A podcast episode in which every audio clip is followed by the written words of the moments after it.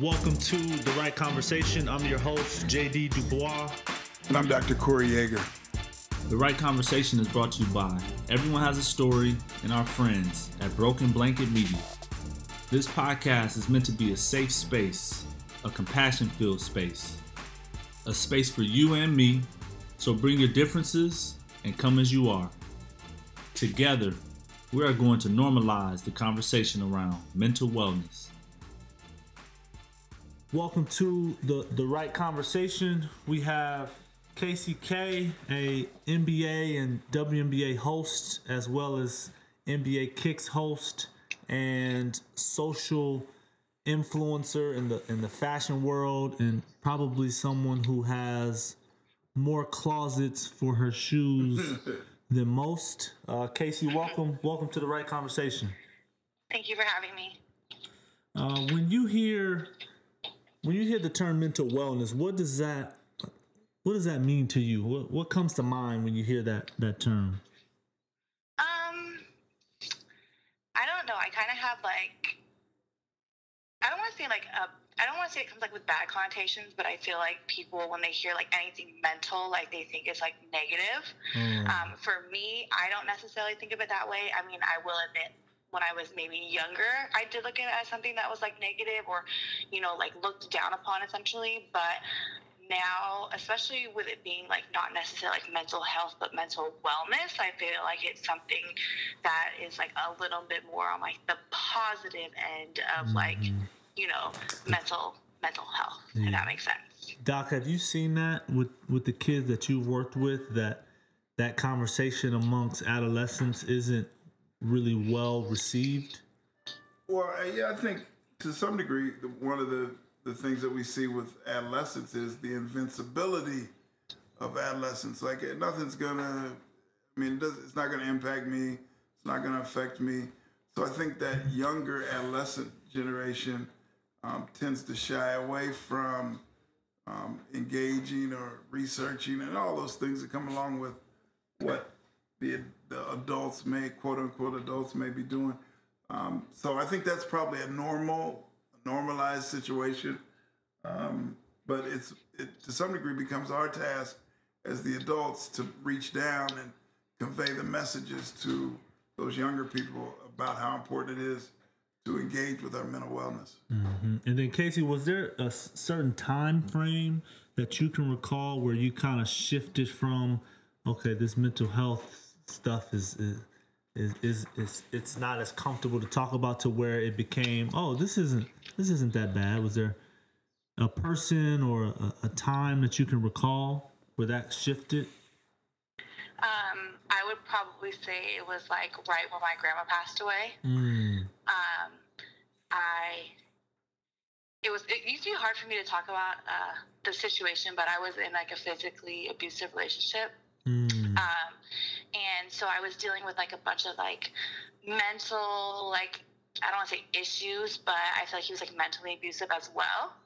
Um, and so once my grandma, it sucks that it kind of had to like be that, but it was like I felt like that was like a turning point for me. It was like when I lost my grandma, it was like, okay, like um, if I don't try to seek help or I don't try to, you know, figure out how I can deal with like my mental health and my mental wellness, like it's just gonna go downhill from here. And so that was like kind of like the turning point for me.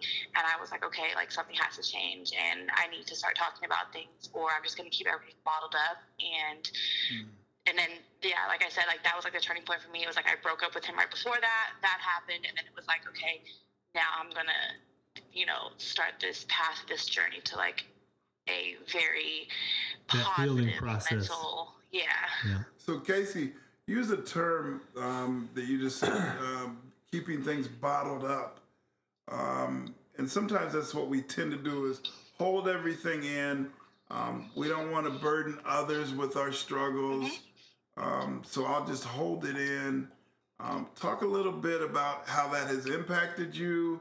Um, have you learned to look at things differently and not bottle it up? Because I think a lot of our listeners do that same thing. Um, all of us really do to some degree. How have you how have you worked through that um, that process of not bottling things up in the in the mental wellness arena? So I think for me, it started um, a kind of a little backstory on like where I would say like I started to like bottle things up was like my mom was diagnosed with breast cancer when I was really young in third grade, um, and at that time it was like she was the like the most important thing to everybody at that time, right? And it was like her health and you know her mental wellness. It was like nothing really else mattered, and and so at a young age I was I was kind of taught, I don't think intentionally, but like to deal with things on my own because there was so many other bigger things going on. So many big, like my mom obviously having cancer was way bigger than, you know, me having a bad day, right? So it was like mm. I learned to deal with things on my own because I felt like I needed to belittle my problems or my issues or my emotions, whether it was regarding my mom's sickness. Um, it just, to me, it wasn't as important as to what she was going through. And so that's, I feel like, where I learned to like bottle things up and deal with things um, on my own. And then that was kind of like the mindset I had um, growing up was like, you know, like there's always bigger things to worry about. Like nobody really cares about my problems. Um, and I think that was in, in a sense, I, I do feel like it was like me being unselfish in that situation, but I also feel like it was in a way being selfish to myself Hmm. because I wasn't dealing with my own stuff, and in in turn of all that, it was like I was only hurting myself, Mhm. and so. Um, I, I dealt with things like that for the longest time, and then once it, like I said, at that turning point with like my grandma, it was like I need to start putting myself first, and being a little bit selfish when it comes to me, or I'm just going to drive myself insane. And Doc, And you, so, Doc, you use the the analogy of when you're on the plane, and if there's an emergency, the masks are gonna come down, but first put yours on first. Yes. Put yours first before you assist children, before you assist anyone else, because how can you be helpful to another person if you're not okay? And, and, and Kayce, I wanted to to know what role did sports play, if any, in being that support system growing up as as your personal world was um, filled with some difficulty. Uh, did sports play any form of an outlet for you? absolutely.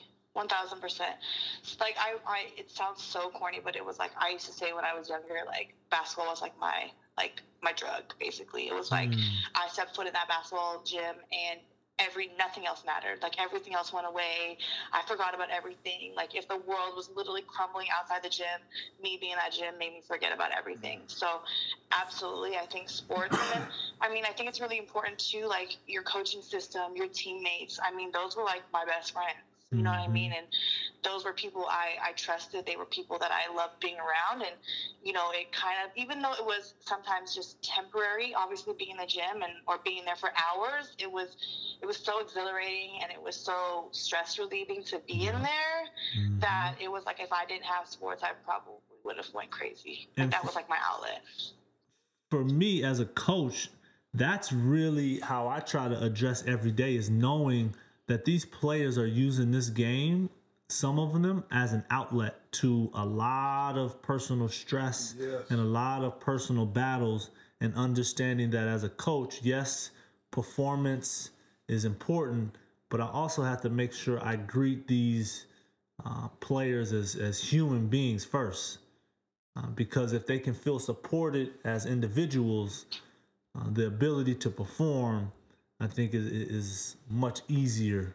Uh, because, like you're saying, this is an this is an outlet. This is a place where I can go and forget about forget about everything. So the last thing we want to do as coaches is make you dread uh, the sport that has been almost therapeutic for you um, for for a lot of these uh, players' lives. Yeah, so let, to that point, Kayce, uh, one thing that I'm reminded of so, so many athletes like yourself describe the opportunity to be on the court and everything. I think you said everything outside of the court could be crumbling, but the safety and security and therapeutic piece of being around your peers and being on the court kind of let let everything else um, diminish in in how you're feeling and thinking about things. So I'm then reminded of as we are dealing with everything we're dealing with now, sports is on the sideline. Everything is kind of taken away. So the outlet that many athletes utilize is now been snatched away from us. Um, Yeah. So so then, just my question, Kayce, is with that being the case, how do you manage? How have you been managing uh, specifically in the last few weeks when so many outlets that you may have have been shut off? So how are you managing given that new reality? I mean, for me, it was like again, it was like a thing of like I feel like being selfish and being like, okay, all these other things are being taken away from me, but now I'm being presented with so many other opportunities, like Mm. other things that I didn't have time for. Yeah. Now I have time for. So it was like, okay, yes, like maybe basketball physically was taken away from me, you know, maybe not being able to go to the gym and things like that. But it's like, okay, well, what else can I do in my life that makes me happy that I wasn't able to do before? Because either one, I didn't have the time, or two, I just didn't make time for. So it's like now we're forced to essentially find other things to keep ourselves busy. And, you know, for me, it's like I just was like, I just can't make excuses. Like, I could literally sit on the couch and do nothing this entire quarantine, but that's probably going to make me go insane. So it's like, okay, I wasn't somebody that liked to cook, but it's like, okay, now I have the time to do it. Like, let me try to pick up other things that potentially could make me happy or, you know, kill time or essentially like a new skill to pick up. And like I said, for me, it was just like, don't make excuses. You know, I still work out every single day, like whether it's, you know, walking my dog and then running the hill with him or doing an exercise like workouts in my house like it's it's more so of a thing of like don't make excuses but what can i make of with what i have They See, I think that's golden for our listeners to hear. Um, taking the opportunity now to do the things that many times we've told ourselves the story of I'm too busy to do that, or I'll get to that at some point. Now may be the point where you get to emphasize and focus on things that you couldn't before. Um, Right. One thing that, that I heard you say, use the term selfish. I think sometimes, Kayce, it may be a little different language because one of the things that we all have is self interest. So we can call something selfish, but self interest drives every single thing that we do. Like what? Well, so anything. So even me, I chose to, to get married and have a family. Well, there's self interest that drives me having children hmm. because I want to be seen as a good father. And I want to be seen as somebody that raised good kids. So even though it may seem like that I didn't have any selfishness or any self interest that drove me to say, let me get married and have kids, deep down inside, there was self interest that was driving even that that Not decision. necessarily negative. No. So if we can look at self interest as being okay, because it drives everything that we do. That's a um, it's a pretty powerful realization too. yeah To understand, like it's okay to take care of self. It's okay to look out Yeah. for you. There's nothing wrong with that. It's okay to Yeah. put the oxygen mask on. What do See, you I think? think that's where people like forget about things oftentimes is like we put ourselves on the back burner so many times Yeah. you know what i mean Yeah. that i think that's and that's why i said it was like for me that turning point was like before it was like okay everyone else is more important than me like my problems are are you know what i mean like i feel like people need to stop looking at like a problem is a problem you know what i mean like There's yes you there's problems compare that are smaller than others and Yeah. yes there's some you know what i mean but it's, it's like you said it's hard to compare those things so it's like Mm-hmm. you know what I mean? My thing is like we do need to be a little selfish when it comes to ourselves. You know what I mean? Because at the end of the day, it's like we're all we got. You know what I mean? Like yes, we have family, but it's like you know what I mean? Like in that sense of like being selfish, I think it's like a good thing if you know how to manage that. So, so Kayce, you said that we all have to. Uh, I don't know the exact term you used. Um, that, but that we all have to have that level of self-interest and being okay with in our minds thinking through saying it's not me being negative or selfish. It is that i'm now in tune and plugged into what interest is is there in this situation for me and why does that drive my decision making process?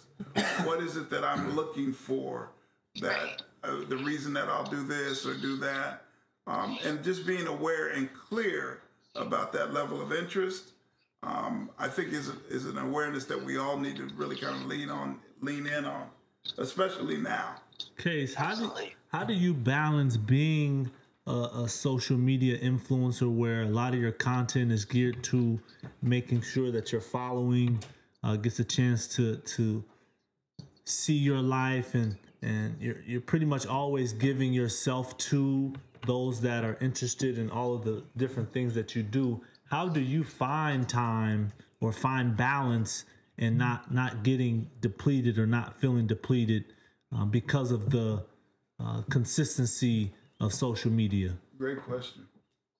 Um, I feel like it's really important to have a balance. Hmm. Um, yes, most of you know, or a lot of what I put on social media is my life, but I think it's really important for people who essentially do what I do to keep a little bit of a private life. So Mhm. yeah, although people might think they know everything about me, they really don't. You know what I mean? And I think Certain that's really important to keep right. And I think there's it's really important to keep some things private and some things to yourself. And you know what I mean? Because Mm-hmm. I feel like you'll lose your sanity if you're continually trying to put things on social media. And I, it really does take some like a strong person to, you know, I feel like be a social media influencer or whatever you want to call it just because it's like essentially your your life is on the forefront. It is out there for everyone to see. So it's like like i said going back to having a balance and making sure that you know you still do keep some of your personal life personal i think that's where i like you know what i mean? Like i don't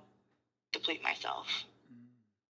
Yeah, I think recognizing when we're moving towards depletion, right? So let's not, I mean, we think about our cell phone, Kayce. If my cell phone is at one and I've got 20 calls to make and I don't have a charger, I've waited too late. I've depleted all of the, the battery. It's now too late. As opposed to when it's at 22%, mm-hmm. finding some moments to charge and plug in. So recognizing that things may be moving towards, man, I'm my energy is low. How do we recharge and not wait Right. till we're at one percent? Um, Right. Doing it, doing it all all along, I think is really important. Right. And I think for me, it's like, I mean, I can't really speak for anybody else, but for me, I, I pretty much am who I am on, even though, I, you know, like I said, I keep private, private, I still feel like who I portray on social media is the same person I am in real life. So it's like, it's not really like I'm doing anything different. I'm just kind of like, basically taking a picture and letting like sharing that with everybody. You know what I mean? It's not like I'm trying to portray out mm-hmm. that I'm somebody else or that I have to be somebody else. So it's like not really draining in that sense because it's like I want to kind of share that with my following. You know what I mean? Mm-hmm. I want to, you know, be as open with them as possible because I feel like, you know, a lot of people essentially like look up to me, and so I I talk about things, I post things just because I want people to, you know, feel like they can relate to me. And I know That I've had so many people reach out to me and be like, "Hey, like I feel like I know you. Like you've got me through tough times just by opening up about your stories or just seeing you. You know what I mean? And your like your energy. Like so, it's like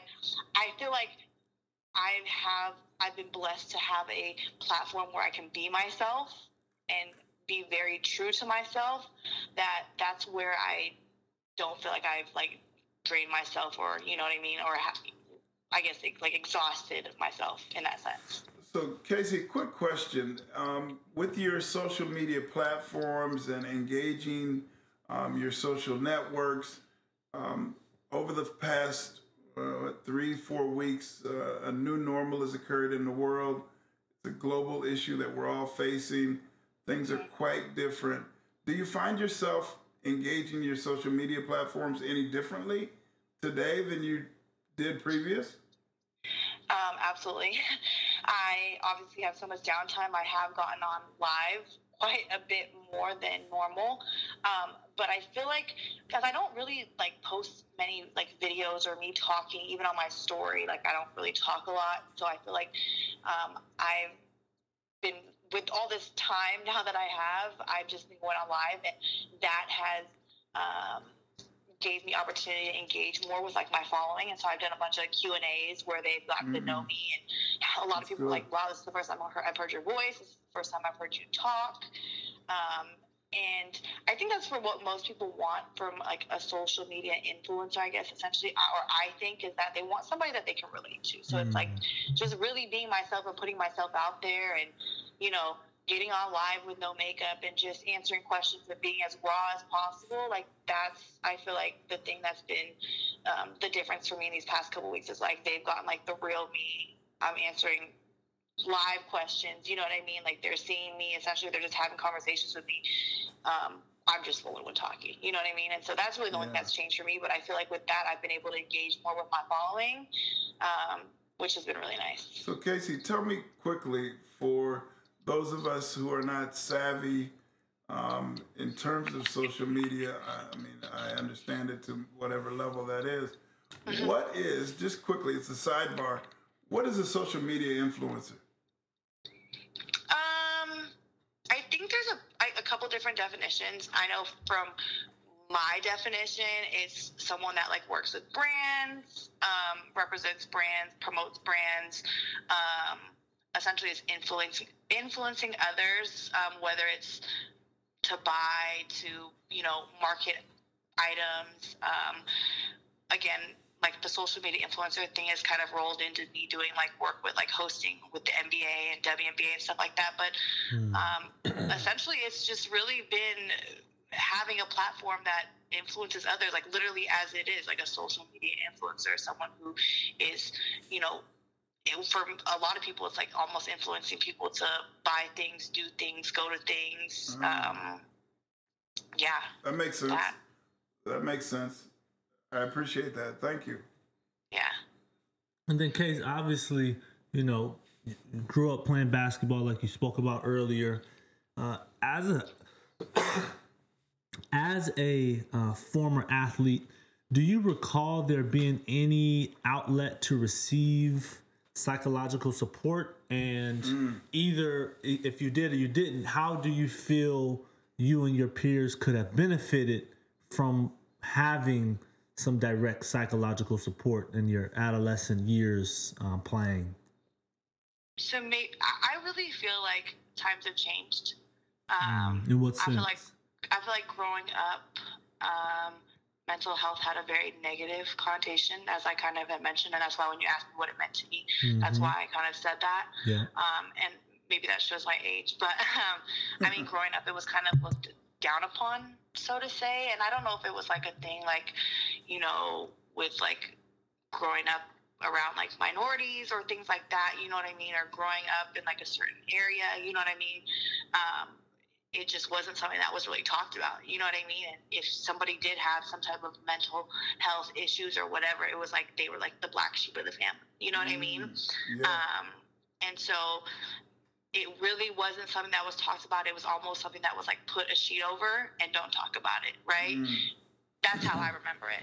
And I don't remember there being a lot of outlets um, at all, if any. I remember the only outlet that was forced upon me was support group when my mom had breast cancer. Um, and at that, I was I was in third grade, and I was forced to go to a support group with other kids to talk about you know our situations and and I don't know like maybe it was just because I was young or because I didn't want to talk about things being forced to talk about it I feel like really did made me really not want to talk about anything. And so I do feel like as I got older um, if there if I look back now and if you know opportunities presented itself where there were you know people to talk to or you know that opportunity was even presented to us i think that it would have definitely made an impact um, on myself and peers. You know what i mean? But looking back i'm like there was like i said it was just something that wasn't talked about like i'm, I'm thinking like even back to college it was like nobody nobody asked us how we were feeling nobody mm. asked us like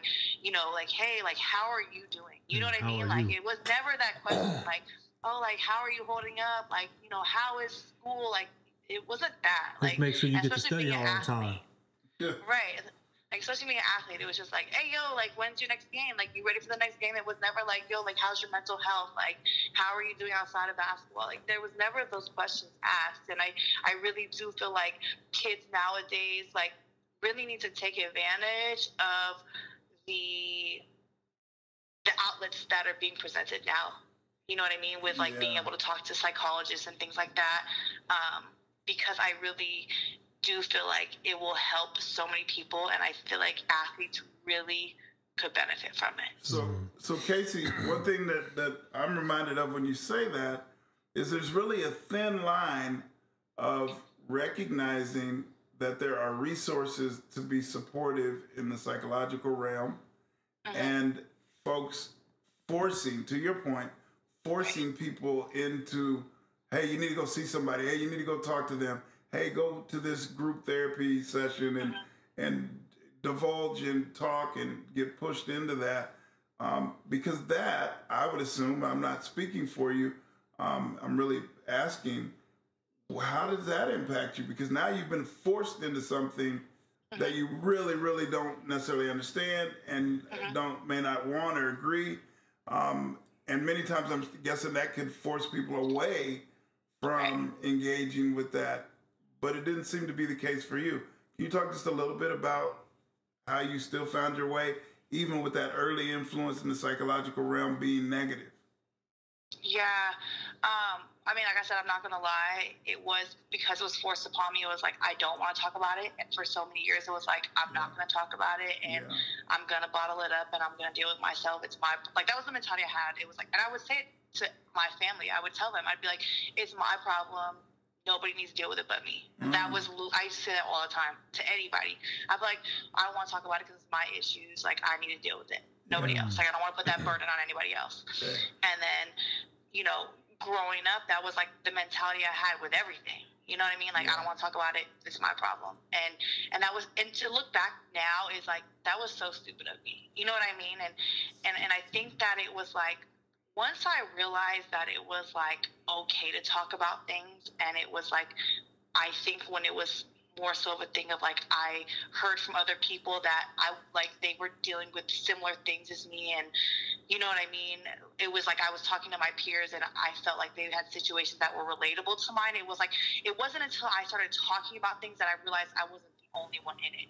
And now that I look back, I'm like, had I spoke up about things where I thought it was my problem, I need to deal with it, I could have been opening up and realized that maybe I could have even helped somebody else, or I Mhm. could have seen back then that it wasn't just me, it wasn't just my problem. There were so many other people that were dealing with the same thing. Yes. Yeah. And Yeah. now I've just caused myself years and years of stress and bottling things up and you know all this weight on my shoulders when I could have simply just had a conversation. And and I think to kind of not not to get off track, but just to say like I want people to understand, especially young young adults, um, and you know youth or whatever age you may be, that you don't have to talk to like a psychologist or Mm. somebody to to you know open up about mental wellness. It could be like a peer, it could be a coach, it could be a family friend, it could be, you know what I mean, a parent. It, it doesn't matter who it is. And I think that's where maybe I think young adults get confused is like, okay, like we have to talk to a psychologist to either right. get better or to open up about things when it could literally just be like your assistant coach or your coach or you know what I mean like somebody Yeah. that helps out with your Yeah. team or a friend or any it could be anybody you know what I mean just opening up and realize and just understanding that it's okay to talk about those things is like really where I was like all right like So, I, I need to stop bottling things up it's not a negative thing.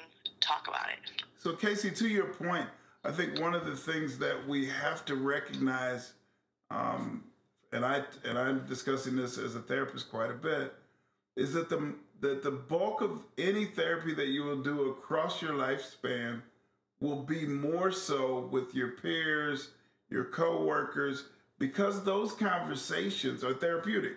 What we're doing right here is a therapeutic um, level of support, just conversational. So it doesn't, to your point, once again, it doesn't have to be with a therapist or a psychologist or a psychiatrist. Those are all great resources.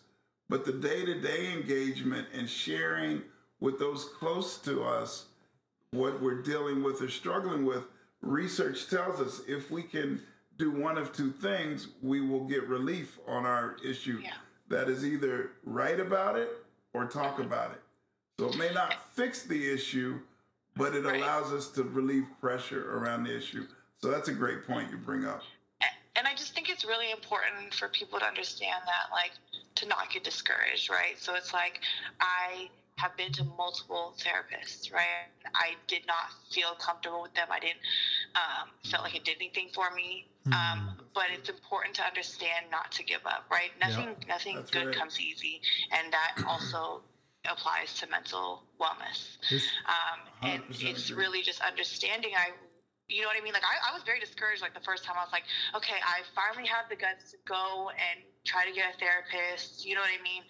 Uh, you know, and that that was just an addition to you know being able to talk to my friends and my peers and things like that. It was like, okay, let me try to find like another outlet too that will help me. And maybe it's a therapist that doesn't know me, that is non-judgmental, that's not going to judge me, that's just going to speak from a very general standpoint, really listen to me, understand my story, and and not be biased. Yes. But it's like I said, I went and I I didn't like the therapist that I met, and it was like it was very discouraging. But it was like, okay, I can't give up.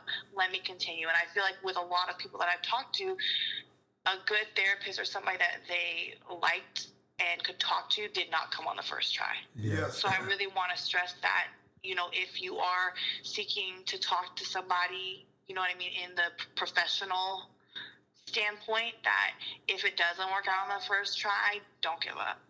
That's Because right. I really don't know anybody that found a therapist on the first try that they were like, all right, like this is the one. Yeah. That's great advice, Kayce.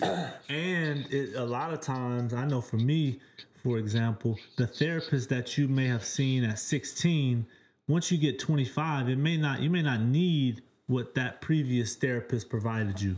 So Right. it, it, it can come a point in time where okay, I like this therapist, everything is going well, but my life uh, asks for someone different to assist me, and there's nothing nothing wrong with that. No. Yeah, it's all about growth. You know what I mean? Like you outgrow your friends, you outgrow your therapist, you get older. Like it's it's all about just really understanding yourself and where you're at in your life. Mm-hmm.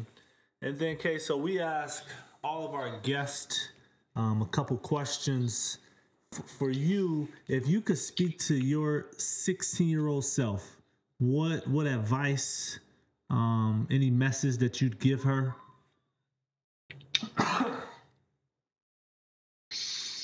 I, I think I kind of mentioned something similar earlier. Was just don't keep everything bottled up. Hmm. Don't don't have that mentality that oh it's your problem. You have to deal with it by yourself. And really just I guess just understanding that mental health isn't anything negative. You know, just being a little bit selfish when it comes to yourself because your mental health is so important. And and I don't think being 16 I could understand that, but if I could tell my old 16 year old self that, I feel like it would have lifted a bunch of weight off my shoulders. Hmm.